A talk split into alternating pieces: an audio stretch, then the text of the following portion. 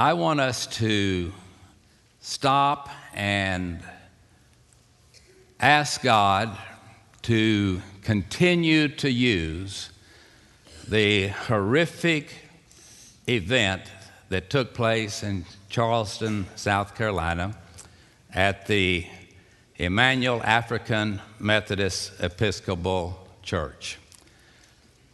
When a 21 year old man, whose color of skin was white, entered a room where he was invited to come in and to pray with the people on a Wednesday night.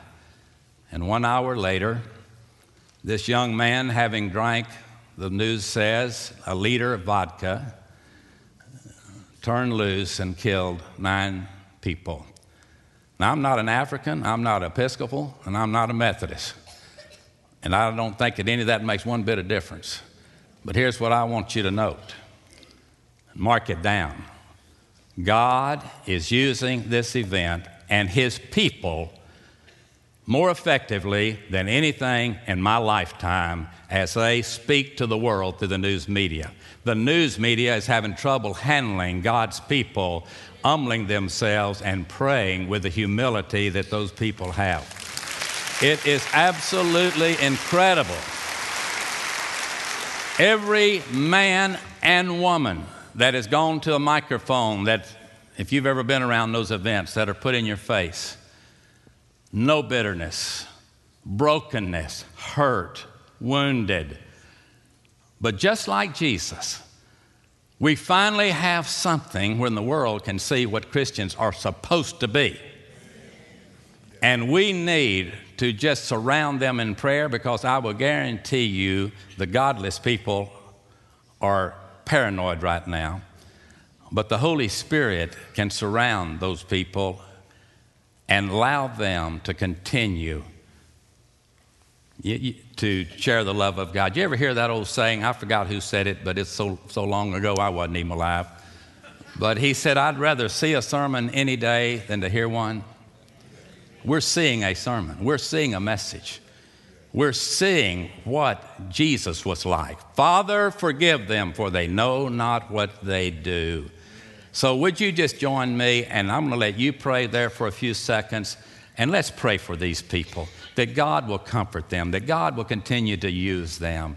And one day we'll understand all of this. So, would you do that, please?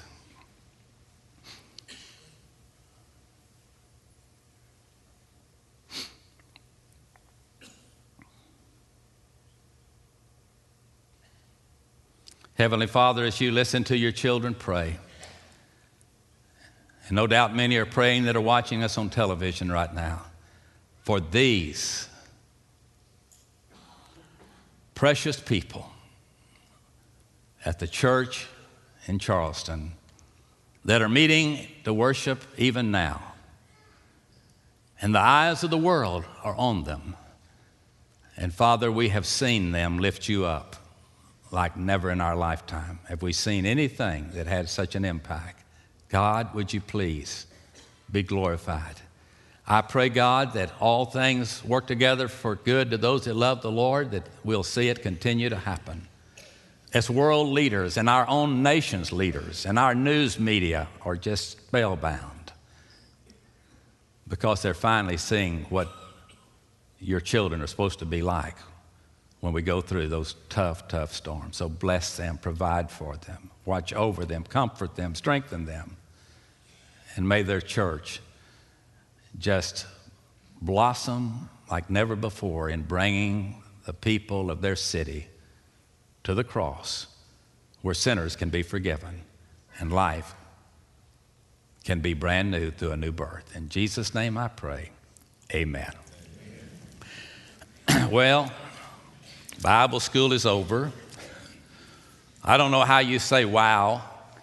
I guess I could say it backwards wow.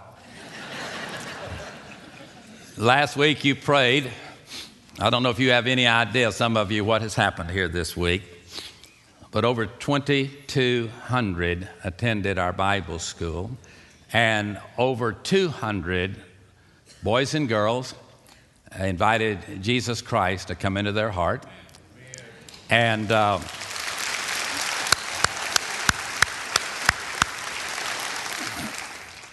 let me just give you two or three highlights how God used it. Do any of you remember a guy named Bill? Somebody's saying, Well, I had an uncle named Bill. No, I'm talking about the one that came through Houston. You know, the storm. Tuesday, we, we had met early, our staff, our lead staff for Bible school.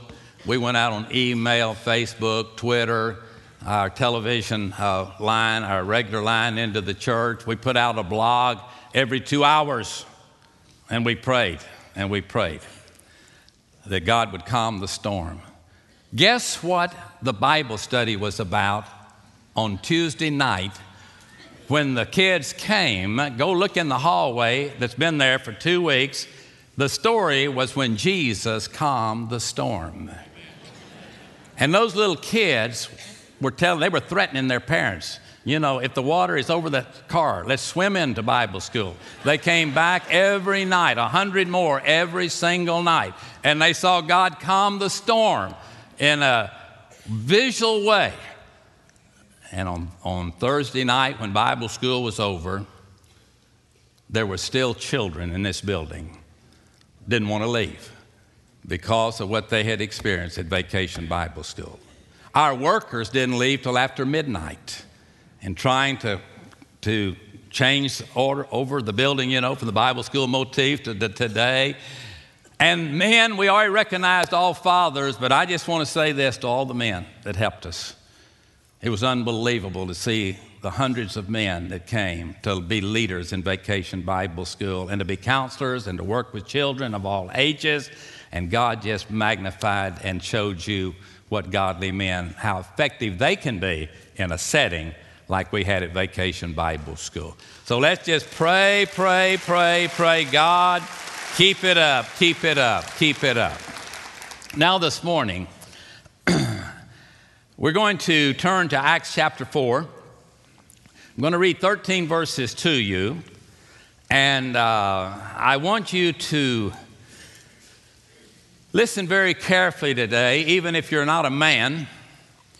Uh, the message today is entitled Real Men Don't Run. Real men don't run.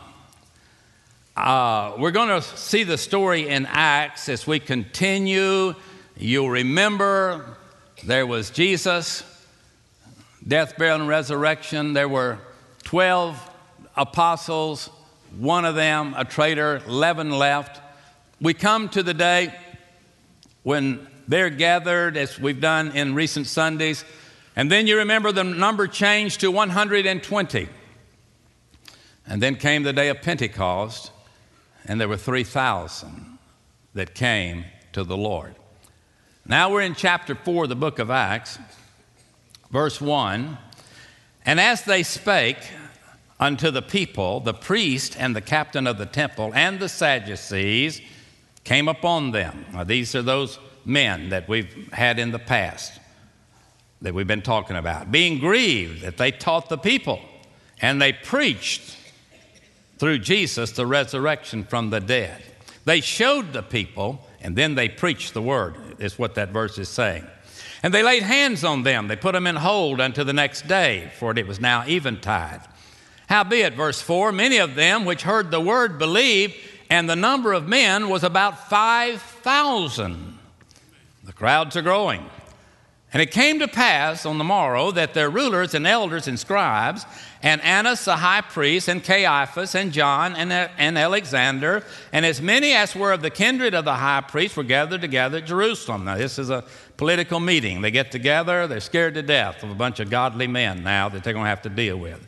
And when they had set them in the midst, verse 7, they asked, By what power or by what name have you done this?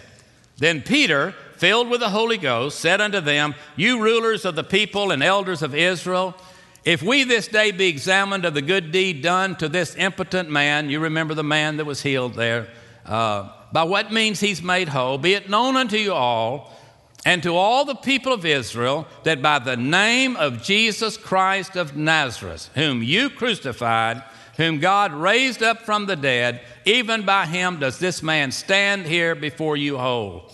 This is the stone which was set at naught of you builders, which has become the head of the corner. Now, note verse 12 and 13. Neither is there salvation in any other, for there's none other name under heaven given among men whereby we must be saved. Now, when they saw, now when they saw the boldness of Peter and John and perceived that they were unlearned and ignorant men, they marveled and they took knowledge of them that they had been with Jesus. What a powerful, powerful text. How it wasn't their education, it wasn't their good looks, it wasn't their personality, it was the fact that these men, who were real men, met another real man named Jesus who laid down his life, not only for them, but for their, their wife, their children, and their children's children. And when it all came together, we, we see the magnitude as it begins now to be almost an explosion of what God is doing through their life and their ministry. Now, I want to take you back memory for one verse of Scripture. I want to take you back into the Old Testament. I want to put these two stories together. The one I just read, one verse. Job chapter 1, verse 1.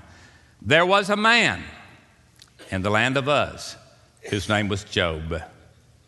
That man was perfect and upright and one that feared God and shunned evil. Now, those of you that don't even know the Bible, many of you have heard the name of Job. You've heard about the patience of Job. You heard about this man, what his life was like, and so forth. But let me just, for those of you that may not uh, know all about him, I want to highlight it in just a moment. But you see, Job was like Peter and John, he was steadfast. He had made up his mind who he was, and he was like Joshua, who said, As for me and my house, we're going to serve the Lord. And uh, today, we live in a hope so world. We, we today, we hope our marriages are going to last. We hope our kids stay off of drugs. We hope that we can keep our job. We, we hope that we can have a life that has pretty much some fulfillment in it.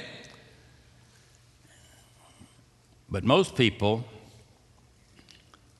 I think, would like to live in a no so world instead of a hope so world. I, I think most of us today would like to know when we leave here that God's never going to leave us and never forsake us. Because, you know, you might get fired tomorrow. You may die tomorrow, or I may. I may lose my job tomorrow. But you know what? It doesn't really make any difference if you know in whom you have believed and you are persuaded that He is able to keep that which He has committed to you against anything that comes against you. Promise making and promise keeping is the heart of God. Aren't you glad we have a God that promised all kinds of stuff and He says, I'll keep my promises? When a man makes a promise, he builds an island of certainty in a world of uncertainty. Something is different when a man says to his wife, I will never leave you. My Lord said, I will never leave you nor I will forsake you. And you say to your children, I'll never leave you. To your wife, I will never leave you. To a friend, I will never leave you. It's wonderful to live in a world where you have people around you when you're growing up and you have parents that what they tell you they're going to do, they do it. Even if it is, I'll spank you if you do that. At least you know. Joshua said, We're going to serve the Lord. One of the greatest assets any man ever has is and one of his greatest strengths is staying power. Keeping a marriage, keeping a job, staying real. Not you can be promoted and not and yet remain the same. You can be the chairman of the board and the owner of the company, and you still love the people that maybe are still working in an area of the plant or the business that does not take them up to the corporate world. When the Enron thing fell in Houston, one of the leaders said to the news, when asked questions, he said, I work on the 41st floor. I don't know what happens on the third floor. Well, he paid deeply for not knowing what was on the third floor. But you see, that's America. That is where we are in so many ways. I read not too long ago, I've read several of them, but I remember reading one even recently that said the majority of our, our voters in America do not care about the moral character of those that lead the nation. They say, I'm a sin, I'm a sinner, I got my problems, so I just expect it of them. In other words, they're saying, I don't expect anything more of our leaders than what I have in my own life. I expect a whole lot more from my leaders. You know, I can't choose who follows me, but I can sure choose who I follow. And so can you. And so can you. But many years ago, I read about this man, Job. And by the way, if you say I never heard of him, he's Job. Okay? You say, oh, yeah, I remember him. I read about him in the Bible. I know Job. Well, he, you know, when you go to Bible school, you'll learn that's Job, okay? But I, I read about this man when I was a little boy. He was always been one of the prime characters of my life for several reasons. This man, first of all, he is a rancher. He liked the outdoors. He controlled thousands of acres of land. He was a man's man. He was a community leader. He had great influence on everybody that came around him. This guy had a wife and 10 kids. How about that? His wealth was impressive. With all of his wealth, power, and influence, he had greater strength. So I don't know how. Got 10 kids, and wife, and health, and all this kind of stuff? Well, his greatest blessing was he had a relationship with God. And what made Job become who he has become through the centuries was he was a man that walked with God, and he was a man of God. He was a man who carried his family in his heart. Even when they were grown, he loved his family and prayed for them daily. Well, one day, Satan, according to the book, I'm summarizing it real quickly, Satan was, had nothing on, on his hand to do, as it seems like every day, but mess up people's lives. And he was looking for a man, a family to destroy, and like he does every day. And usually he picked the very weak, but one day he made a mistake. One day he picked this man, Job. And uh, he decided that this man that seemed to have unusual self confidence he didn't realize that he was a righteous man. He was a man that was right with God. A man that had his confidence not in himself, but he had confidence in the God that he loved and loved him. And all of a sudden, you think you're having a bad day? He lost his business, he lost his health, he lost his money, and he lost his family. Bang, bang, bang, bang. In the course of just a few hours, it all fell apart. Not only did he lose his wife, but she came back and gave him a real tongue lashing as to what a sorry man he was to let all this stuff get away from him. And yes, I think if we're honest, it appeared to him, we know better now, I think he also felt like God left him that day. I think, I think there was enough humanity in him, I know there was, that he said, Everything's gone. Even God has allowed Satan to do this. So then the question comes what's he going to do? The facts are all laid out there. Is he going to wilt? Is he going to run? Is he going to stand strong? Well, those that know the book know exactly what he did. He stood strong. He had character. He did right on purpose, which is the real essence of a man. And he's not going to sell out his integrity for temporary satisfaction. Why not have an affair with a wife like that? Why couldn't he think like men think today? After all, the way that my wife is treating me, I think I owe it to myself. You know what I'm talking about. Why wouldn't he have that? I guarantee you had that, that same temptation. But he stayed faithful, even when she didn't support him. He didn't run. You know why? Because he's a real man. Right. Real men don't run. They don't run from the devil. And the only thing they run from is sin and they cling to the King of Kings and the Lord of Lords. 1 Corinthians 15 58 says, Therefore, my beloved brethren, be steadfast, immovable, always abounding in the work of the Lord. Bible scholars call that patience, you know, the patience of Job, which I think is good. Today, I just want to call it staying power. Here's what he wrote to the persecuted Christians uh, or what James wrote to the persecuted Christians over the New Testament.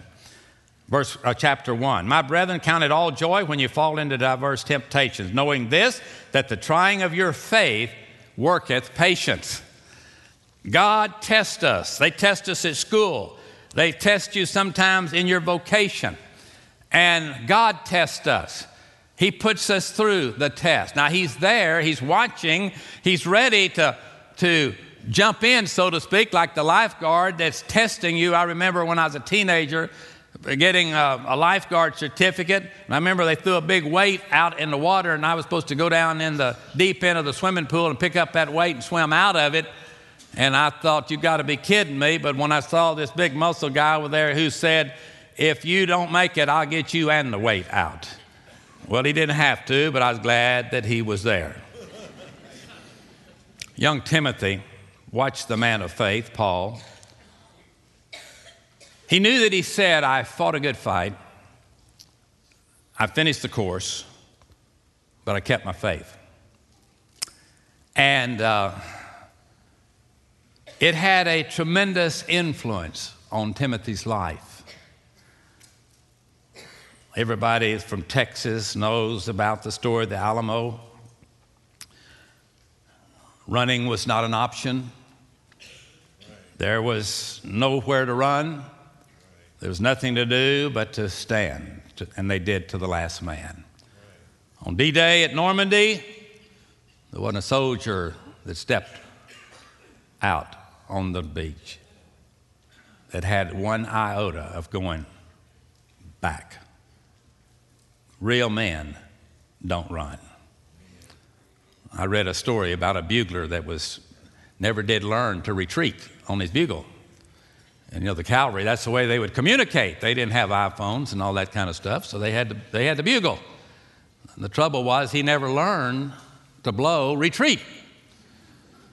So when the commanding officer, when it was obvious that the little ragtag army was going to go down, he hollered to the bugle uh, blower, blow retreat.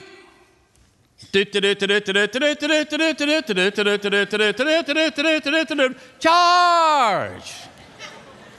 And the story was they won. Isn't it amazing when you come to reality that there is a scripture in the Bible that says, No weapon that's formed against you is going to prosper because this is the inheritance of the children of God and of the men of God? No weapon is formed against you, no temptation. It doesn't matter what is going on out there in that secular world that is so temporary. There is a God that lives in godly men who says, I will take over when you fall, and I'll pick you up and carry you with me to victory. Job did not understand what God was doing. He cried out in 13th chapter, verse 15, though he slays me, I'm going to trust him. Wow. Isn't that, isn't that a man's man? Oh, folks, today, real men are a vanishing breed. Uh, tattoos and muscles won't do it. Drinking vodka won't do it. You want to go against an enemy? Let Satan come against you. But don't run. And remember, all power is given to him in heaven and in earth. Amen. And when he can find men to flow his power through, it's endless what can be accomplished. Endless. Today's epidemic is not the Ebola virus, nor was yesterday's AIDS. The enemy that is against us today is that people don't know what a real man is.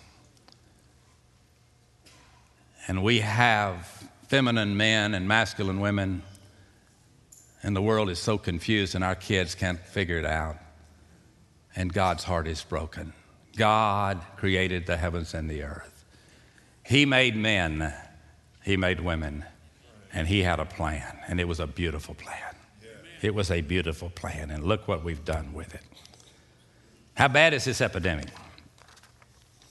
One third of all children in America do not live with their natural father, and that statistic's 10 years old. Now it's closer to one half. Over 30 million children are growing up in a nation where there's homes without a live in dad. 85% of men in prison. Many of them are listening to me right now. They listen to me every Sunday. God bless you guys and for all the correspondence that comes from them. But 85% of them didn't have a living dad. And as I said to you last week, they were telling the whole world on the riots. The news, not the pulpits, was telling the people watching most of these rioters have no dad at home. And we come back, and all the news is showing men acting like the world, and the young men feel like that's what I've got to do to be cool, is be like them. I'll be honest with you this morning and get extremely personal. I've been here a long time.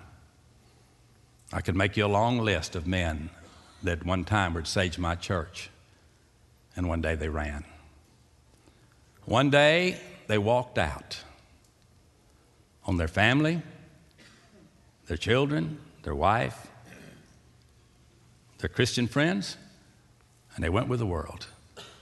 And I can tell you without any hesitation, not one single one of them succeeded in believing it was better out there. Not one. And many of them have lived long enough to have a broken heart. What in the world was I thinking about? Why did I do that? Real men don't run. Men that run lose their strength. A man is the best when he can make a promise and keep it. When you meet people like that, I've told this illustration several times, any, some of you are here for the first time. When I was nine years old, I stood my, by my father when, when one of my idols growing up, a man that I saw my daddy live, uh, lead to the Lord, and I saw a man's man like, uh, like none other. They were ever superior that, that bought a big ranch out in West Texas. It didn't have any fence around it. And he told my dad, he, he said, I'm to, dad said, what are you to do? He said, I'm to fence it. Three of us. We're to fence it. And he said, I'm to pay for the fence, and I'm to pay for the labor, and when I get through, my five neighbors will pay for their half the fence. My father, who was a preacher, said to the rancher, How do you know they'll pay you when you get the fence built? His answer was very simple they said they would. Amen. And they did. You think that happened today? How many, how many attorneys do you think it'd take to build a fence around 10,000 acres in Texas with five neighbors? and at least two of them would go to court. Why? There is no character. There is no steadfastness. You know, when you're going to be neighbors, why not be G O O D? Take God, add one more zero, and be a good neighbor. And a good neighbor is a godly neighbor. You know what? God always has done and always will do exactly what He said He would do. God said, I will save sinners, but those that reject me, they will spend eternity separated from me. That's what God said, and He has never lied. Never. He's willing to take us up if we're willing to repent and turn from our wicked ways, He will take us home. Robert Amaya, who was here last week, the Christian actor, the kids loved him. He's so funny. He's funny off the stage, on the stage. He sat right back up in the balcony last week. He told me over lunch on Tuesday, he said, I'm going to tell you something. He said, I've been going to churches all over the world for five years. He said, when you used the word repent twice in your sermon last Sunday, I was shocked, pleasantly shocked, because he said that's the first time I've heard that word used in the pulpit of a church in five years. You know why? Because that's not a popular word. But you know what repent means? It simply means quit following the devil and repent about faith and walk with God. That's what it means. And all of us got to do it because we're all walking the wrong way. We're born walking the wrong way. Repent doesn't mean you're meaner than anybody else. I know you think you are, and after three beers, you really think you are. But God in us is greater than anything that stands against us. Don't run from your strength. Don't run from your protector. Stand strong.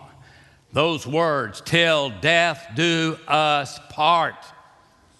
Any of you ever say any of that? I hope all you fathers did. That stood up and said, I'm a father. I hope you said those words then at some point in time along life. Till death do us part. What's that called? That's called a marriage. Well, what does it mean till death do us part? Simple, it means till death do us part. Men that run lose their strength, they lose their effectiveness, they begin to stumble about. But the ability to make and keep a promise is essential to manhood. It's trite to say it, but it's not trite to live it. If you make the promise, keep it. You know what? I hope personally that when I come to the end of life's journey, that somebody will be able to say, he didn't run. I don't want to be a quitter. I don't want to be a person that says the weapon that's formed against me was too strong or the hill was too high to climb, or the problem was too complicated. Don't quit. Don't quit. Can you find a better job? Probably. Can you find a better climate than Houston to live in? Probably. Can you find a better looking mate? Well, the wife can. It's questionable about the husband. can you find somebody that's just more fun to be with? Probably. Can you find a better cook? Can you find one that spends less money? Probably. Can you find somebody younger? Probably or probably not. What, are you, what should you do? What should you do? Stick to it. Drive down a stake. As for me and my house, we're going to serve the Lord. Amen. This roof, God provided it. You live under this roof? Here's the rules. This is the way. Sometimes tough love is the best love. Sometimes you have to say no because you care. Don't quit. Clear the land, build the house, organize the church, build a school, plow the field, fight the enemy, protect your family, Forgive your wife.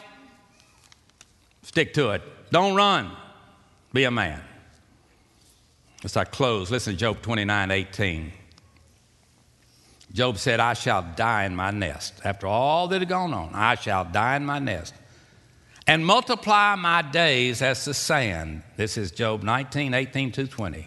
My root is spread out to the waters, and the dew lies all night on my branch. My glory is fresh within me, and my bow is renewed, or my bow is renewed in my hand. He stood tall. He stood like a man. Sometimes it's okay, men, to say, I was wrong. If I did your wedding, I probably use those 12 words. 12 best words I ever learned was, I was wrong. I, I, look at the groom every time I do a wedding. I said, I want you to learn 12 words and use them often. First three, I was wrong. Next three is, please forgive me. The next three is, I love you. And the last three is, I need you. Now let's work this out. Let's work this out. Don't run. Don't run. I'm going to challenge you, men, today to stand tall. Start investing your lives in the kingdom of God and His church like you men did this week. There's not a Bible school anywhere in the world that had anywhere close to the number of men, percentage wise, in leadership with children than what we saw this week. And it made a huge difference and always does. I talked to a family out in front, and they said it's the first time we've ever come to a night Bible school. I'll tell you, there's two reasons why we have a night Bible school. Number one is because your kids are a little bit more wore out in the later part of the day than they are at the early part of the day. You know, we don't want to get them just out of the kitchen. Breakfast. But I said to those folks, I said, but there is a second reason, and it is more important than the first reason, is that we learned years ago that when men are at a vacation Bible school and they're men of God and they stand firm, we have zero discipline problems. And we had zero discipline problems this week. Thank you, man. Thank you for giving up your golf game or your fishing trip or whatever you might have given up, even days of your vacation and coming to vacation Bible school. Real men don't run. And listen to what 1 Corinthians 15 58 says as I close. He says, Your labor is not in vain in the Lord. The two things that are most important to God, upon which you have a profound effect, man, is your family and your church. Nothing would, will impact your life and their life like being strong in the church and with the family. Stick with it, man. Make good on your promises. Don't ever let go, no matter what. When marriage is not fun, stay in it. When parenting is over your head, stay at it. When the world is crushing in, don't quit and don't let it take you down. When your children fall, pick them up. When you go through a midlife crisis, live with it. When it's fourth down, no time's left on the clock, don't punt. Do something. But again, because we can do all things through Christ, which strengthens us. Amen. And at the heart of sticking, there's sacrifice. You think it's easy for him? Did he have an out on the cross? No, sir. I mean, yes, sir, he had an out on the cross, but would he take it? No, sir. No way. He could have called 10,000 angels. But God had sent Jesus to do something, to die for the sins of men and women, young and old. And he said, Father, not my will, but thine be done. And he died and said, It's finished. And he gave up the ghost. But on resurrection morning, up from the grave, he arose. Hey, you may feel like you're being crucified in your marriage, man. You may be, feel like you're being crucified with your company. Well, if you are, there's a resurrection coming. There is a new day. Don't run. At the heart of staying power, there is sacrifice, but today, we need heroes. Jesus is a hero. Job was a hero. And so many others, but we need some flesh and blood living today heroes. Listen, I'm through. Why do you think those kids stood in that line all the way here and all the way to this front last week? Why do you think to get the autograph of some of the kids that they go to school with that were led, our teenagers that, that were up here and our young, uh, our young people? They were just as important to those young people as the movie star was. But you know what? Those young people impacted those that are about five and six or seven years younger to where they'd stay up to 11 o'clock at night to get them sign a piece of paper that they'll probably have already lost. it's important, man. You tell me one thing is more important than living the life God put you here to live and enjoying the blessings that God wants you to enjoy. He said, Jesus, as I am, so are you to be. And he stayed until he said, It is finished.